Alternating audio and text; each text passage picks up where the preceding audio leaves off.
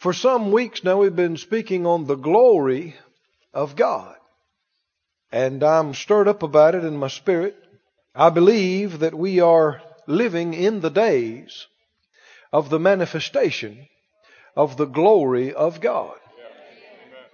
Amen. We have seen some things, and I believe we're going to see a whole lot more manifestations of the glory of God.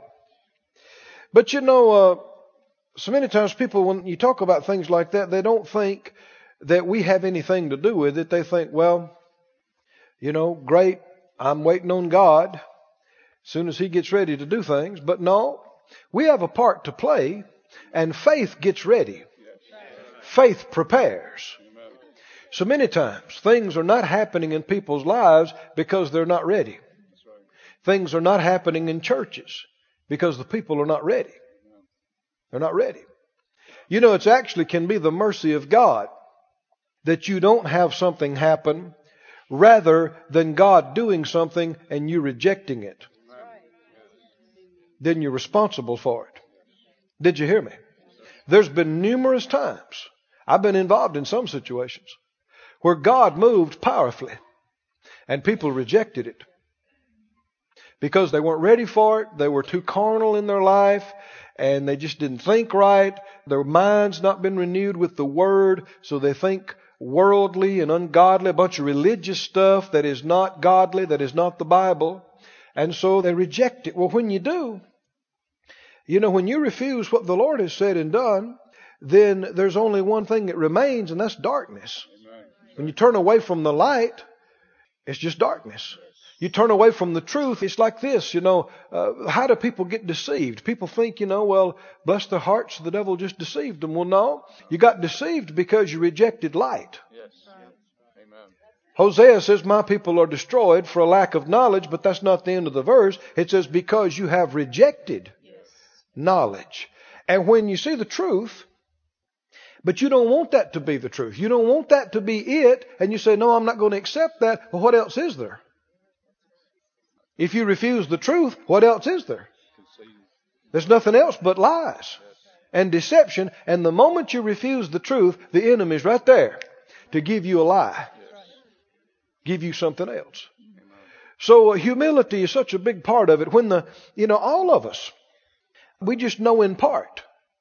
And uh, when you get light, it can show up things in your life that you thought wrong, that you were wrong, that you've done wrong. What's it time to do when the light shows up things in your life? Receive it. Humble yourself. Repent. Say, Lord, you're right. I'm wrong. Sometimes you have to say, Grandma was wrong. Mom and Daddy was wrong. Did you hear me? And you're right. Sometimes you have to say, Our denomination was wrong. Did you hear me? Our church was wrong. You have to admit it. Sometimes you have to say, I've thought that way for 20 years, but I'm wrong. Because the Bible says this. And the Word says this. And when you do, oh, hallelujah. When you do, God gives grace to the humble. And then He gives more light. And you begin to come up and you come out. And you live strong. Live free. Live blessed. So we desire the manifestation of the glory of God, but we have something to do with it. We're preparing for the manifestation, the greater manifestation of the glory of God. Read with me in John 14, please. Let's pray just a moment further in agreement and faith, and then we'll read this. John 14. Father, we thank you for your word this morning.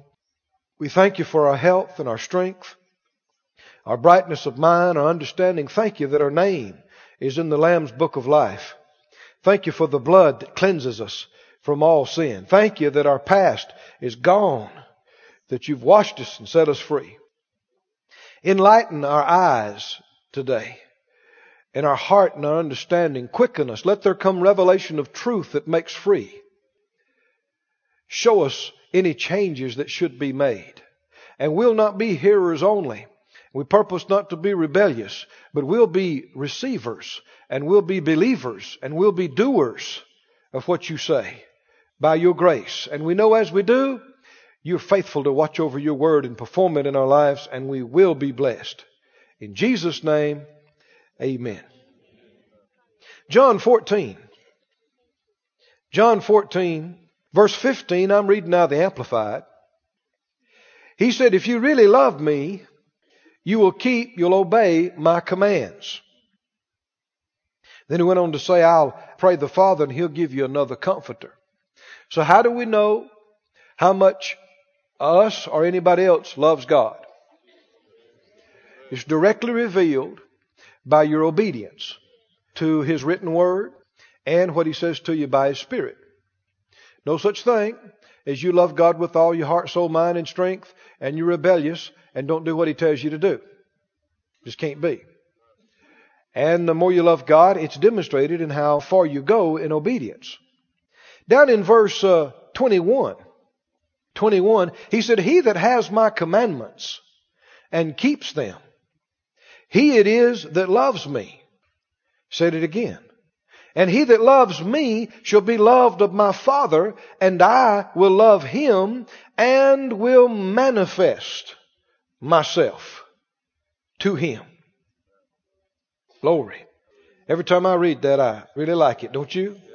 Are you interested in this? The Amplified says, the person who has my commands and keeps them is the one who uh, really loves me, and whoever really loves me will be loved by my Father, and I too will love him and will show myself. I'll reveal and manifest myself to him. The Amplified says, I will let myself be clearly seen by him and make myself real to him. Now what's more important to the real child of God than that? That God makes himself real to you. Shows himself, reveals himself to you so that you know him closer and better than you did before. He's more real to you. We know God is real, but can He be more real to you? Oh yeah, we walk with Him by faith. Can we know more about Him? Problem is that so many know so little of Him. And actually the Lord has been misrepresented. He's been misrepresented by churches, by preachers, and by Christians. There's a whole lot of people, they're not Christians because they have relatives that are. Did you hear me? And they think, hey, if God is like that, I don't want him. If God's like Uncle Joe, if God's like Mama, if God's like, you know, Aunt Mildred, then I, no, I don't want that. But He's not like the ignorance and the judging of flesh. Right? The critical people and, and holier than thou and, and He's not like that. He's not mean. He's not cruel. He's not hard. He's good. Come on now, somebody that knows him a little bit. Is he good? He's good. He's kind. He's gracious. He's long suffering. Tender mercies. Faithful. He's good. How many can testify say he's been good to me? Oh, he's been good to me. He's been good to my family. He's been good to me. Mm. We could just shout the rest of the service about how he's been good because how many understand, except for his goodness and mercy, this would be an empty place this morning because we'd all be long gone. Right? We'd have perished many different ways and long ago. But here we are. Here we are. Still here. Still going strong. And the best is yet to come. Say it out loud, God's good. He's really, really good. He's good. Oh, thank you, Lord. Woo, glory. Makes me just want to praise Him a little bit. God, you're so good. Thank you for being so good. Thank you, Lord. Thank you, Lord. Thank you. Oh, you've been so good, so faithful so kind, so gracious. Truly, you're a good God. Truly, you're a good God. You're a good God. The psalmist said, God is good and doeth good. That's what he does. If it's good, it was God. If it's bad, that's between you and the devil. Right? Turn back to John 11, please. You're there close by. John 11 and verse 40.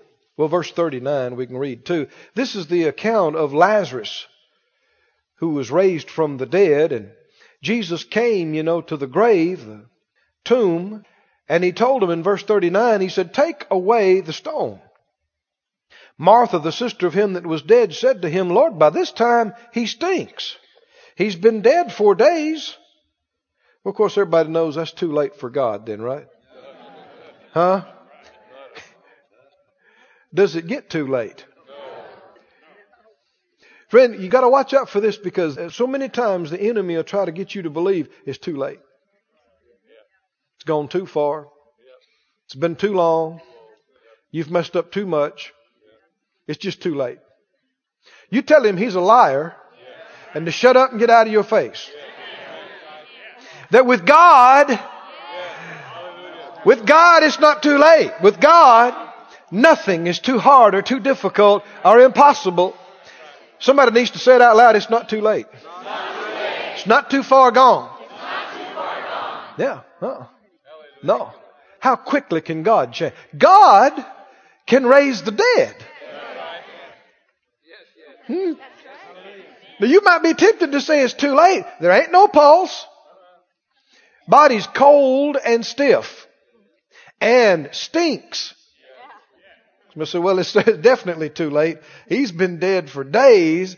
Decomposition has already begun. You can smell, he smells.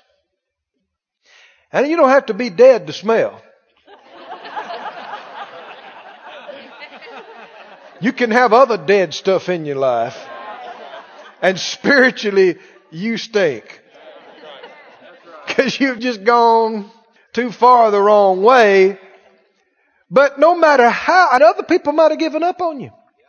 I mean, your own folks might have given up on you. And, you know, in the natural, with some good reason. Because you've just been a heathen. Rebellious. You stink. But even if you stink, it's not too late. Even if you stink, it's not too late.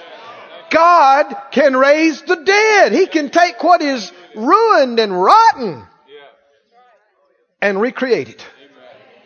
Change it. He can make the bitter sweet. He can make the dead to live again. That includes dead relationships. Dead ministries, dead churches. Did you hear me? People that feel dead in their soul. Deadness is not an impossibility for our God. Aren't you glad you serve the God? The living God who made the heavens and the earth, who created life, who can raise the dead and does. He said, take away the stone. And Martha said, Lord, basically she's saying it's too late. You know, they had already said it other times. You know, you should have come earlier. right? You should have been here earlier. Because basically now it's too late. Verse 40, Jesus said to her, Said I not to you that if you would believe, you should see the glory of God? Jesus said, Didn't I tell you? that if you would believe, you would see the glory of God. The Holy Ghost is saying some things right now. There's some people watching the internet. There's some people in here. This is not your home church. But you feel like your church is dead. And maybe it has been. But it's not too late. I said it's not too late. God can revive and awake the sleeping. God can raise the dead. So don't give up. Don't give up on your family. Don't give up on your church. Don't give up on your friends. Don't say, well, they, they, you know, they've forgotten God. It's all, it's too late. No, it's not too late. Well, they stink. Well, I know it, but it's not too late. There was a time you stunk too. Somebody say it's not too late. See, don't give up. God, God can do amazing miracles of things that seemed hopeless and too far gone. uh, it's important that some people that are hearing this this morning that you not give up on your church, that you not give up on your people, because you're one of the few that are believing. Did you hear me? A lot of the other people are not even trying. They've just quit. So it's important that you don't quit too. You know, hear what the Lord's saying and stir yourself up and say, no, I'm not going to give up on them. I'm going to keep believing. He said, if you'd believe, you'd see the glory of God. So our faith has something to do with seeing the manifestation of the glory of God. It's not just all up to God and completely apart from us. He said, if we would believe, we would see. So we've gone through some detail in the past several weeks talking about what the glory of God is. And we looked at different manifestations of the glory of God. We saw when they finished the tabernacle and they stood up and praised God, the glory of God was manifested visibly and was so strong that the people fell and couldn't stand up. And people couldn't walk into a certain part of the tabernacle or temple. When the temple was finished, same thing. They all stood up and glorified God with one voice and with unity and one accord, and the glory of God came and covered the place and filled the place. What is the glory of God? The glory of God is a manifestation of the Spirit of God, of the presence of God, of the greatness of God. You know, in the natural, you see examples of it. How many ever saw a picture, at least, of the space shuttle taking off? Huh? How many know there's some power there? There's got to be a lot of power to get all that weight straight up, mile after mile after mile, away from the bonds of uh, gravity and out of this Earth's atmosphere. It takes a lot of power. And when they fire those things off, have you ever noticed them? Have you ever seen any pictures of them? I mean, they fire those thrusters. I mean, all that liquid oxygen lights off and it begins to blow out. No telling how many tons and tons and tons of thrust. And when it does, have you noticed what else happens? All this smoke begins to come out. Have you seen that? All is white because all that hot air, you know, hits the cooler air and all that steam and all that smoke begins to rise up. And I mean, it's this huge white billows of cloud. Have you seen that? Why? Because there's so much power there. Right? You beginning to see what we're talking about? How many believe God is very, very powerful? How many believe God is much more powerful than the space shuttle? Are you kidding? But when God just comes into the room, that same kind of thing can happen. It can get misty. And it can get like a cloud fills the room. Did you hear me? Why? Just because of Him being there. His power, His strength. He's so awesome. He's so mighty. His wisdom, His greatness. And His presence, His Spirit, His greatness is in different degrees of manifestation. How many would like for us to have services where His presence is so strong and so manifest that we're aware of Him only? We just get caught up and preoccupied with Him. Isn't that what He said? If you obey me and if you believe me, I will manifest myself to you. So we're not trying to believe for something that's off the wall here. He told us. This is His will or He wouldn't have told us, you do this and I'll do this. I will manifest myself to you. Are we believing for this? This faith comes by hearing. That's why we're preaching and teaching and talking about these things. Are we believing for this in this church? You can believe for it in your church, but are we believing for it right here? Faith Life Church, Branson. That God's going to turn up the manifestation of His presence. Right? Would it suit you to pull into the parking lot and say, where's the church? I can't. Can you see the church? And, the ushers will say, come here, give me your hand. I'll take you to your seat. huh? Is that too far fetched? It's not too far fetched. No. We see in the book of Acts manifestations of fire. The Bible said it was like tongues of fire were manifest and set on each one of them. Now there are many different ways. These are some of the more spectacular manifestations of the glory. We don't want to get, you know, overly caught up in that because there's so much more to this than that. But we're believing for all these kind of things.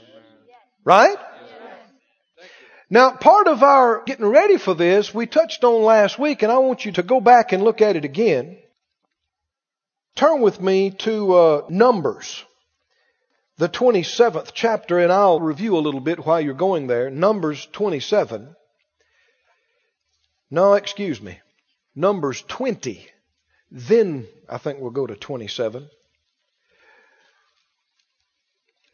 In talking about the glory of God, the Lord has said repeatedly that all the earth will be filled with His glory. And uh, these things have to come to pass before He comes back, right? Yes. And how many believe that we're living in the last days? We've got to be closer to the fulfillment of all these things than anybody's ever been.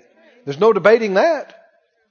And He said that, you know, the glory of God and the knowledge of the glory of God is going to fill the earth. And among other things, he said, all flesh will see it together.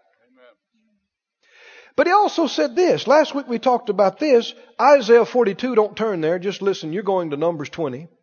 But Isaiah 42 says, I am the Lord.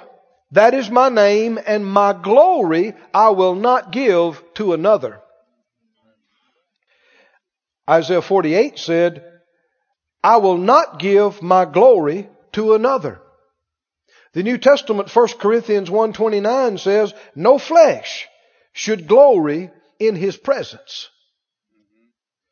One of the big things that we have to deal with is man seeking his own glory and men, when I say men, I'm talking about men and women, mixing their glory in with the glory of God. This is a big issue. So many times people don't like to talk about it except to say, yeah, give God all the glory. We don't take the glory. But then so many times they'll turn right around and do it in a subtle way. This is a big issue. It's a big problem. Don't think it's not.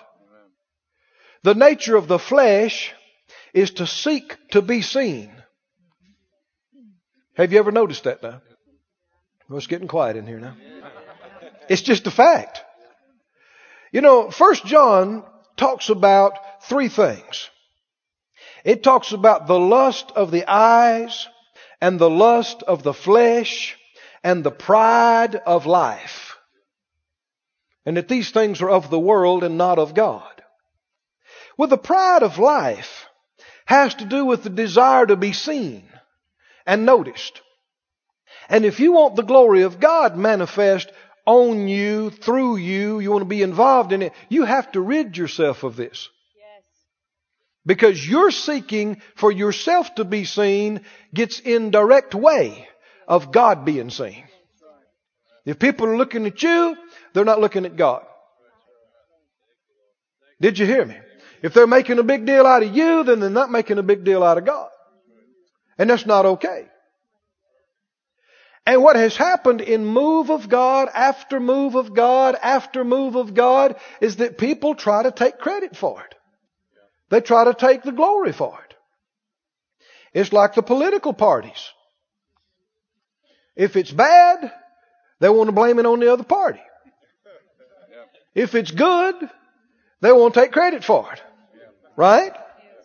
And people don't understand that. They think, well, it's just American pride, but they want to give the glory to us as Americans. No, we should give the glory to God. I said we should give the glory to God, not to ourselves. And in the church services and in meetings and in ministries, we must genuinely give God the glory, or elsewise we limit ourselves and we disqualify ourselves from more. Now, without going through it again, we read about Nadab and Abihu back in Leviticus 10. Now, this is last week we talked about this. And we saw how that they praised God and they worshiped God and God manifested His glory. I mean, the cloud came and fire fell out of the sky and consumed all the offerings. You talk about spectacular supernatural. God's glory of His presence manifested was there, undeniable. And everybody, I mean, there was nobody in a rush to leave. Everybody was in awe. And then two of the top preachers, Nadab and Abihu, stepped out in front of the people and got their censers and put incense on and fire on it and came out and held up some fire. Why? God didn't tell them to do that. You have to watch about just doing something. There are times when God moves, you don't know what to do. That doesn't mean it's time for you to make up something. Did you hear me? Sometimes people feel like, well, we're on the air. We can't have dead air. If God's moving, it ain't dead. Right? Well, we got all these people looking. You know, I got to do something. No, there are times when the preachers need to do nothing. And the people don't need to try to come up with a bunch of things. You know, I've been in numerous services where the Spirit of God began to move and everybody's quiet for a minute. And it's right for everybody to be quiet, but some folk can't stand that. They got to jump up and say something or do something, and so many times it's just flesh. And it gets in the way of what the Spirit is doing. But they jumped up and held their fire up. Why did they do that? They wanted to be seen. And they wanted to take credit for this spectacular thing that had happened. I mean, God moved and then you jump up and go, yeah, we believe this in and we preach this in and we're the ministers of fire. And they were dead. They got consumed. I mean, the fire consumed them and they died right there on the spot. The same kind of thing happened in the New Testament with Ananias and Sapphira. Didn't it? They waltzed up and said, well, you know, we've sold our land and we just want to give it all to the Lord. Why'd they do that? They could have come and said, we want to give half. That would have been fine. Why did they do that? Come on, help me out now. Why did they do that? Wanted to be seen. And they wanted to get glory of people. They wanted people to go, Oh, did you hear about Ananias and Sapphira? Bless their hearts. I mean, you know, his daddy's place over there, 120 acres that he had, they sold that and put the whole thing in the church. Aren't they wonderful people? Aren't they holy people? Well, they were dead people. Right? Why? Because they tried to take, see, God was moving in the church. How many remember reading about it in the book of Acts? God was moving and Barnabas sold everything he had and put it in the ministry and people were doing that kind of stuff. How many understand these things are holy? You don't mock these things. You don't play with these. These things are holy. And then these people want to step up and try to get, you know, take advantage of the situation and, and try to be seen and noticed. They want their time in the spotlight. They want to get up on the platform. They want everybody to know Ananias and Sapphira are doing something. I don't think we've seen how serious this kind of thing is. But many understand if it wasn't that serious, judgment would not have been so swift and so serious? There's a whole lot of things that God lets go. Right? He lets it go year after year after year. But some things are so serious he dealt with it so severely. We got to see things the way He does. Now we're getting ready, aren't we? Yes. We're getting ready for some strong, strong moves of God. And when God moves, we're not going to jump up. I'm not, and you're not. Going to jump up and act like we did it. And act like we're the reason it's happening. Did you hear me? And take the credit and take the glory to ourselves. For numerous reasons. We're not going to do that.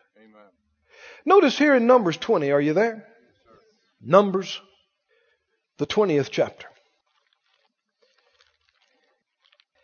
This is the account where uh, Moses and Aaron are leading the people.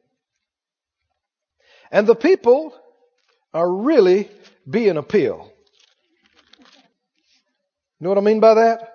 Oh man. They are really being ugly. They're crying, they're whining, and they're blaming Moses and Aaron for everything.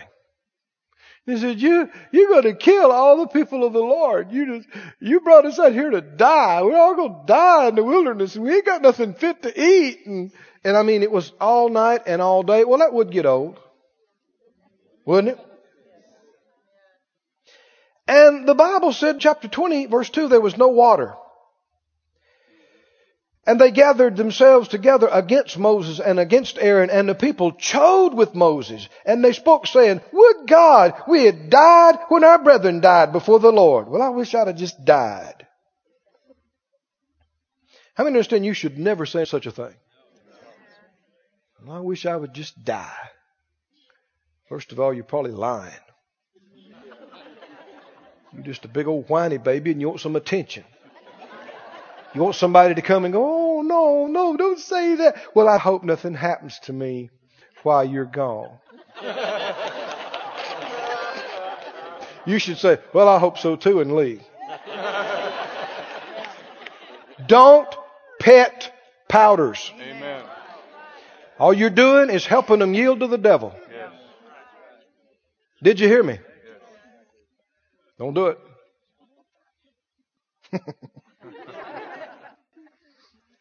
And the people chode against Moses. And verse 7, the Lord spoke to Moses. He said, Take the rod and gather thou the assembly together, you and Aaron your brother, and speak to the rock before their eyes, and it shall give forth his water, and you shall bring forth to them water out of the rock, so you shall give the congregation and the beast drink. How many understand this is a manifestation of the glory of God? This is a miracle a spectacular miracle in the eyes of the public. Amen. Water instantaneously bursting forth and flowing out of a hard piece of rock. Yeah. Right? This is a manifestation of the glory of God. Was God supposed to get glory out of this? Yeah. But notice what happened. Moses took the rod from before the Lord as he commanded him. So far, so good. And Moses and Aaron gathered the congregation together before the rock, and he said to them, Hear now, you rebels! Must we fetch you water out of this rock? Whoa, whoa, whoa, whoa. What's this we stuff? We gonna, did you hear me now? This is serious. So sometimes people haven't noticed just one word can put you steps away from death and judgment. You bunch of rebels. I guess we're going to have to come get water out of this rock. Now, what's that drawing attention to? Yourself. We're going to get water out of the rock. And Moses lifted up his hand and with his rod he smote the rock twice. He's put God in a challenging place. You understand what I mean by that? What does the Lord do now? Has anybody ever put you in a bad place? Like this? You know, you understand what I mean by that? If he doesn't bring the water out, it's going to look like he's not doing what he said he'd do. Right? If he does do it, this man is taking the glory to himself. The man didn't do exactly what he told him to do. He didn't do it the way, but the Lord brought the water out anyway. But Moses is in trouble. Big time. Isn't he? Oh, he's in trouble. Verse 12. The Lord spoke to Moses and Aaron. Because you believe me not to sanctify me in the eyes of the children of Israel, therefore you shall not bring this congregation into the land which I have given them. Man, that's strong. They've been through a lot, haven't they? They've been through a lot on their way to the promised land. They've done a lot of things right, haven't they? They stood up for the Lord before Pharaoh. They were there. God used them in all those signs and miracles. They're closer to going into the fullness of the blessing than they've ever been. I mean, it's just a few miles straight across the desert there. And God says, You're not going. Man, that's sobering. Why? Taking glory to yourself can disqualify you for what God had already planned for you. He'd already called you to it. He'd already set it up for you, but taking the credit for things can disqualify you so that even though it was the perfect will of God and you were already on your way, you don't enjoy it. You don't get to it. Now that's reason enough to take this thing very, very seriously. Moses tried to change it. Years passed after this. And uh, why don't you turn with me back to uh, Deuteronomy 3, or over, I should say, just a few pages over, to Deuteronomy 3. And notice, time after this, in Deuteronomy 3 and verse 23, Deuteronomy 3:23 Moses said, I besought the Lord at that time, and I said, O Lord, you've begun to show your servant your greatness and your mighty hand. For what God is there in heaven or in earth that can do according to your works? Deuteronomy 3:24. And according to your might. I pray you, let me go over and see the good land that's beyond Jordan, that goodly mountain and Lebanon. Let's just stop right here. Is he wanting to go? This is what he was born for. Right? When God was protecting him as a baby floating down the Nile, keeping him from eaten by crocodiles, it's because he had a destiny. Right? To lead God's people out of bondage. And not just out of bondage, but through the wilderness and into the promised land. God had told them about a land that flows with milk and honey where you don't want or lack for any good thing. And now, the Lord's told him, you're not going in. Years have passed, and I mean, they can see it. The border's right there. And Moses said, uh, Lord, you've done so much for us. And please, let me go in. We came this far. We came all this way. Let me go. What did the Lord say? Read it. The Lord was wroth for me for your sakes. See, the people, they have some culpability in the matter here because of acting like such heathen. Now, he's responsible for his actions, but it could have been a different story if they hadn't been acting the way they were, too. Right? So they have some responsibility. And the Lord said to me, Let it suffice you. Speak no more to me of this matter. He said, Don't bring it up again. Now, the reason I read this is because I want it to sink into us how serious this is. And I know in times past I used to read that and I think, Lord, man, that seems hard. It seems, you know, he messed up. He hit the rock instead of speaking to it. You know, it could have happened to somebody else. He made a mistake. No, no. It was not a mistake. He tried to take glory for what was going on in that situation. He knew better. The Lord said, You did not sanctify me in the eyes of the people. What does that mean? Sanctify means to set apart. Everybody was supposed to see this is God doing this. Right? And He's supposed to get all the glory and all the credit. And you don't step up there and go, are we going to have to get water out of this thing for you bunch of rebellious rascals? Well, I guess we will. Whack. Nothing happened. Whack. And see, God has got His word on the line. He told him He's going to bring water out. So, in spite of all this, He brings it out. But, everybody say, but. But. but Moses and Aaron were disqualified from going into Canaan's land. I'm believing the Lord to teach us and to train us. Amen. So there's none of this false humility. Oh, it's no, it's not me. Now don't get your eyes on me. It's the Lord. See, a lot of that junk is just pride in disguise. It really is not you. You don't have to try to be humble. It's a fact. It's not you. Right?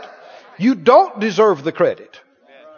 You don't deserve. A lot of times people are there like, well, you know, they feel like, well, I do deserve the credit, but I'm going to be humble and not take it. And we just know, I know I did it and I know I, you know, deserve the praise, but I'm just going to give all my praise to the Lord. you're confused. And you're full of pride. You understand? People are proud of how humble they are. There's a lot of problems in these areas. But no.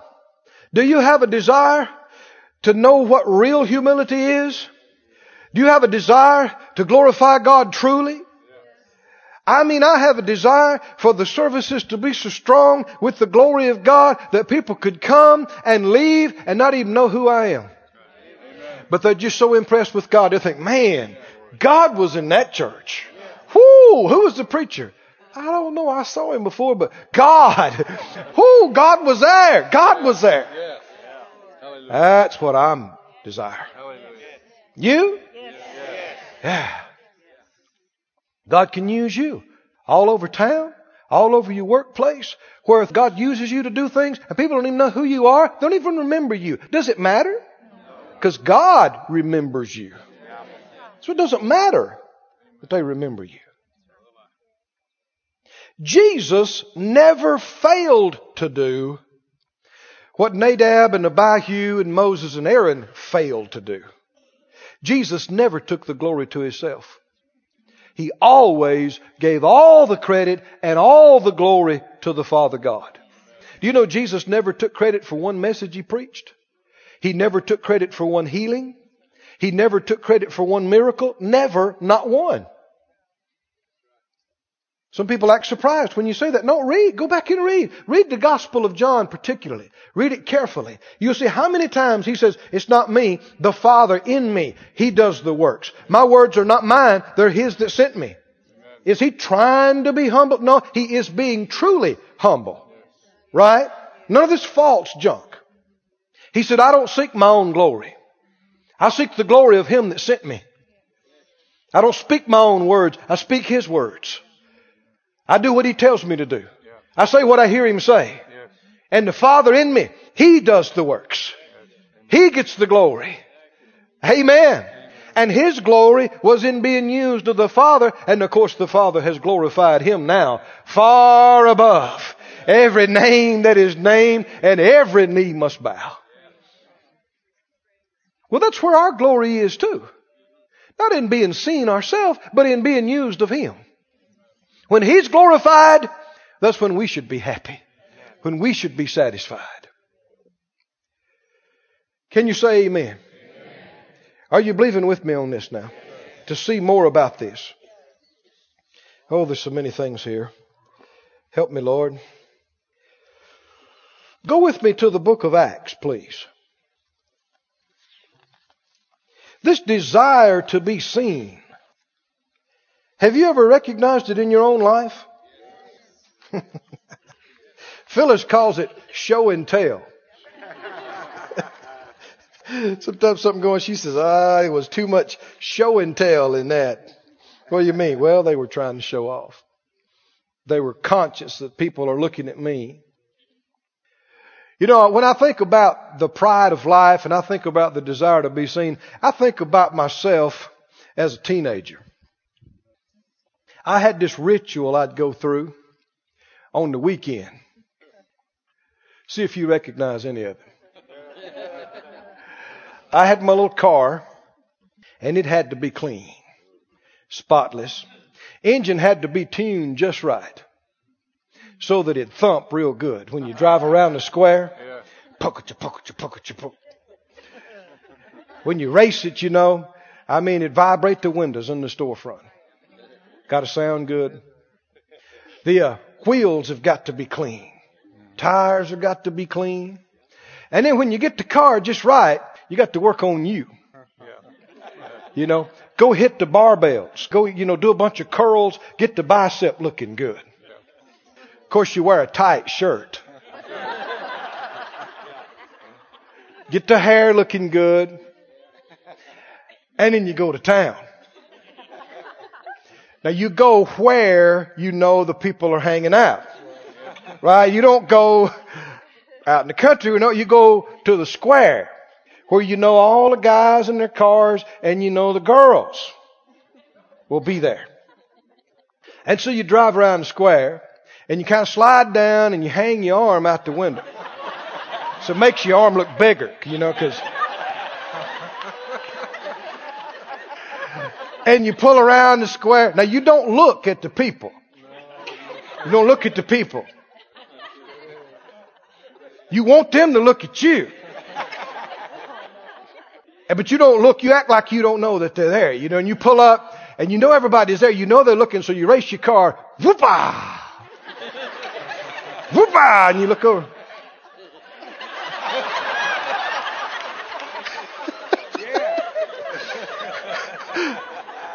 And you go ahead and rumble on around. Somebody said, I saw you. Oh, you did?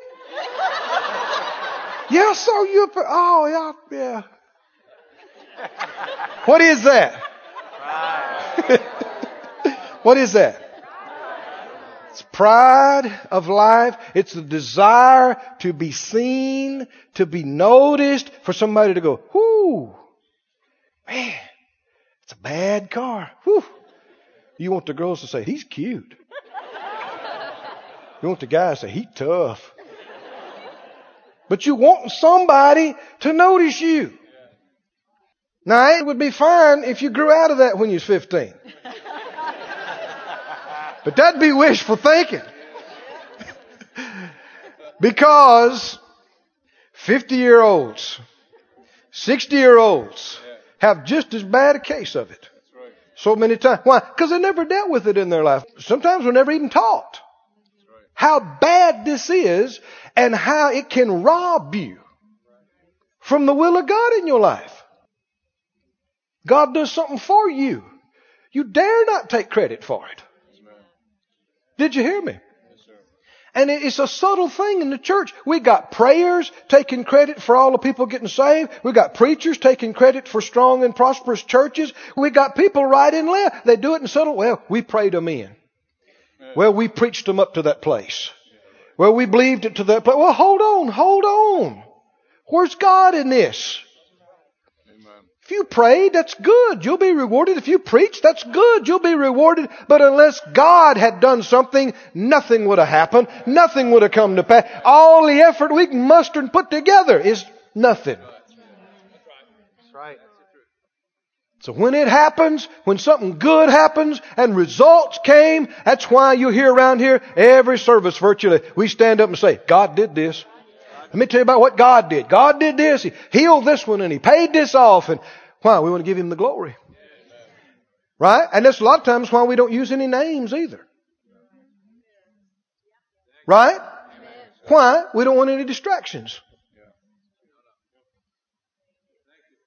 Everybody doesn't have to know what you do. God knows. Where are you right now? Yeah. Go to Matthew. Wait on Acts right now. Well, I, you know, time. And the Lord's leading. Matthew. Some of you saw yourself when I described that car deal there, will you? May, you know, it was a little different for you than that, but you know the spirit of it, right? I mean, it's, the girls have their own thing and no matter what age you are, what gender or background, it's something. You know, you know the spirit of it. And the reason I went through some of that detail, I want you to recognize that in yourself. So that when you sense it and you realize I'm doing that for them to notice me. I'm doing that for somebody to see me, then you need to get a hold of it right then and quit it. Did you hear me? And if you need to, you go home and hide yourself in the closet for a little while, miss a meal or two. Humble yourself. Work on this stuff because it can cost you the perfect will of God in your life. How many believe Moses is a good man? Aaron's a good man. Did they love God? Oh, the most used men of God in their generation. No debate about that. But I don't care who you are. You can't get in these high visibility situations like this and take credit for what God is doing without it being so serious. God has to do something about it. He can't let that happen. Has to. In Matthew, I think we can close up with this. Matthew, the uh, sixth chapter.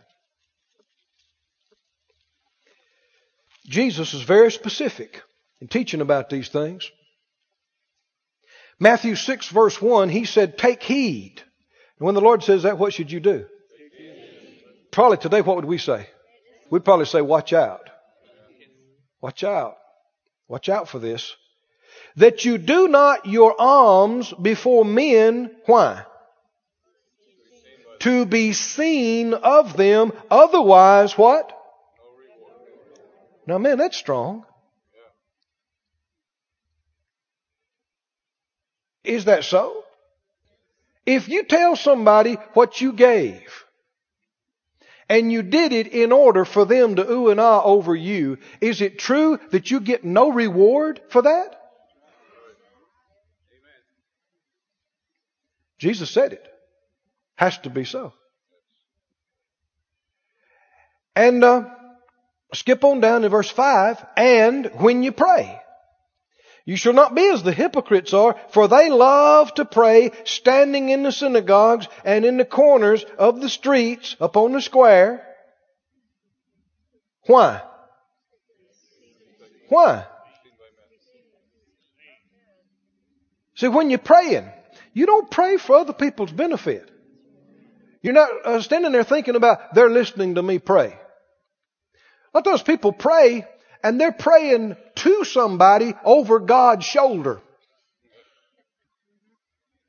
Right? That's not okay. He said they do this to be seen of men. Verily I say to you, they have their reward. But you, when you pray, enter into your closet, when you've shut your door. Pray to your Father which is in secret, and the Father which sees in secret shall reward you openly. Well, you're sure not doing it for man because nobody sees you in there. You're not saying it for anybody else's benefit because nobody can hear you. Right? But the Lord sees you and He'll reward you. You know, that's why the Bible said to skip right over to the 23rd chapter, Matthew 23. He was reproving them. And he said to these religious leaders, verse 5, 23, 5, he said, all their works they do for what? To be seen of men. They make broad their phylacteries. Now those were borders that they had around their robes. Enlarge the borders of their garments. They love the uppermost rooms at feasts and chief seats in the synagogues. Now it's okay to want to sit up front so you're close to the action and you can hear the word. It's not okay to try to position yourself so that you get some camera time.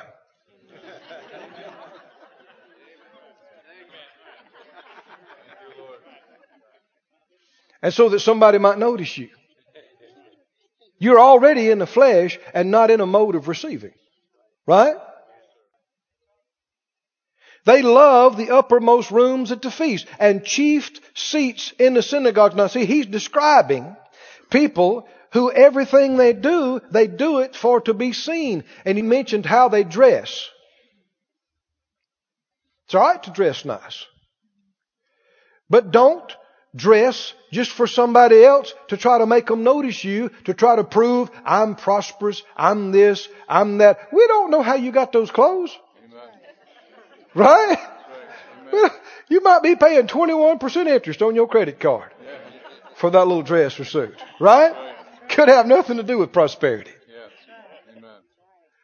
But on the other hand, the blessing of the Lord makes rich and he adds no sorrow to it. But you don't do it to be seen and to be noticed. Somebody says that looks nice, you look nice, that's great. But you don't, see, now you can tell how much it means to you if you leave and nobody noticed you had a new dress and it upset you. Then you know you got a problem. Nobody commented on your new suit. And it aggravates you. Well, then it shows you you were doing it to be seen. At least a portion of it you wanted to be seen and noticed. And that's not okay.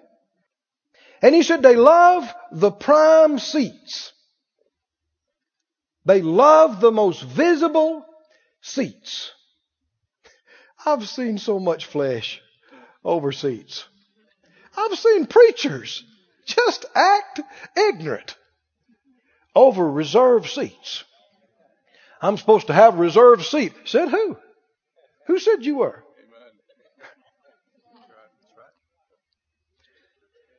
Preachers, listen to me. I don't care where you go. I don't care what's going on. Don't you presume that you're supposed to receive preferential treatment. If the Lord told you to go there, if you have to sit in the back, you sit in the back. He told you to go, you go. I've seen people leave. If they couldn't have a front seat, they don't stay at the meeting. You're kind of glad they went too. Because folk like that are not going to help you spiritually in the meeting. They are a liability, not an asset. They're there to be seen. And there's a whole lot of people, if they don't get the best seed, if they don't get the treatment, they ain't coming. Which shows they were doing it to be seen. He goes on to say, and be not called rabbi. For one is your master, even Christ, and all you are brothers. Call no man your father upon earth, for one is your father, which is in heaven. Neither be called masters, for one is your master, even Christ. What's he talking about here? Titles. Titles. I can't find one place in the New Testament where they use titles for each other like we do the Apostle Paul. He never referred to himself that way. He said he is an apostle. Are you with me now? Is it okay for us to call our preachers Father so and so? It's a direct violation of what Jesus said. Then why would it be okay to call them apostle or teacher? Maybe they are a teacher, they are an apostle, but you don't use the title. Are you with me now? I don't use the title reverend. It's just another title. I know some people think this is strange, but is it Bible or not? So you read this and make up your mind for yourself. That's the conclusion I've come to, and I don't feel the need for a title. I don't care for it. Right? We're brothers. Right? God uses me one way, He uses you another way, but we're all in this together. Right? And these titles, you see where it gets wrong when people, if you don't use a title for them and it bothers them, then that reveals what's in them. They say, that's Pastor so and so to you. Oh, is that right? Excuse us. Pastor so and so is in there. Oh, it's Apostle so and so. Oh, it's prophet so and so. I find no place in the Bible that teaches us that we should use these kind. We are to give honor to whom honor is due, but the Lord specifically told us not to use these titles. And there's a reason why. Are you with me now? No. Brother is an honorable reference. Right? To call each other brother. And uh, that's what he said do. Glory to God, you're all brothers and you don't have to use all these titles. You don't have to use titles, period. Let's just talk about God and draw attention to Him and not make a big deal out of each other. We don't have to hang a big title around you. Just love God and be used of God and have fruit. And when a peach tree is producing big, huge, luscious peaches, you do not have to put a big neon sign out in front and say, peach tree. Right? Everybody knows it's a peach tree. How you know? Got the peaches right there, right? And what does it matter if you put a big sign on something and there ain't no fruit? What does that mean? No. No. Stand on your feet, please. I've gone long enough. I want to lead you in a prayer. We're getting ready. I said, We're getting ready. We're preparing for the great moves of God. We're going to already be primed to give Him all the glory, give Him all the credit. Know that we don't have to pop up and say something all the time. We don't have to be seen. We don't have to be noticed. Give Him the glory. Because if I'm looking at you, and if you're looking at me, we're not looking at God. Close your eyes and say it out loud, Father God, I worship you. Teach us, train us, show us how to be rid of the desire to be seen, to be noticed, pride, and ungodliness. Alert us to it. Anytime we begin to speak of ourselves in a wrong way, to put ourselves forward for to be seen, check us, help us to see it. By your grace, we'll stop it in Jesus' name.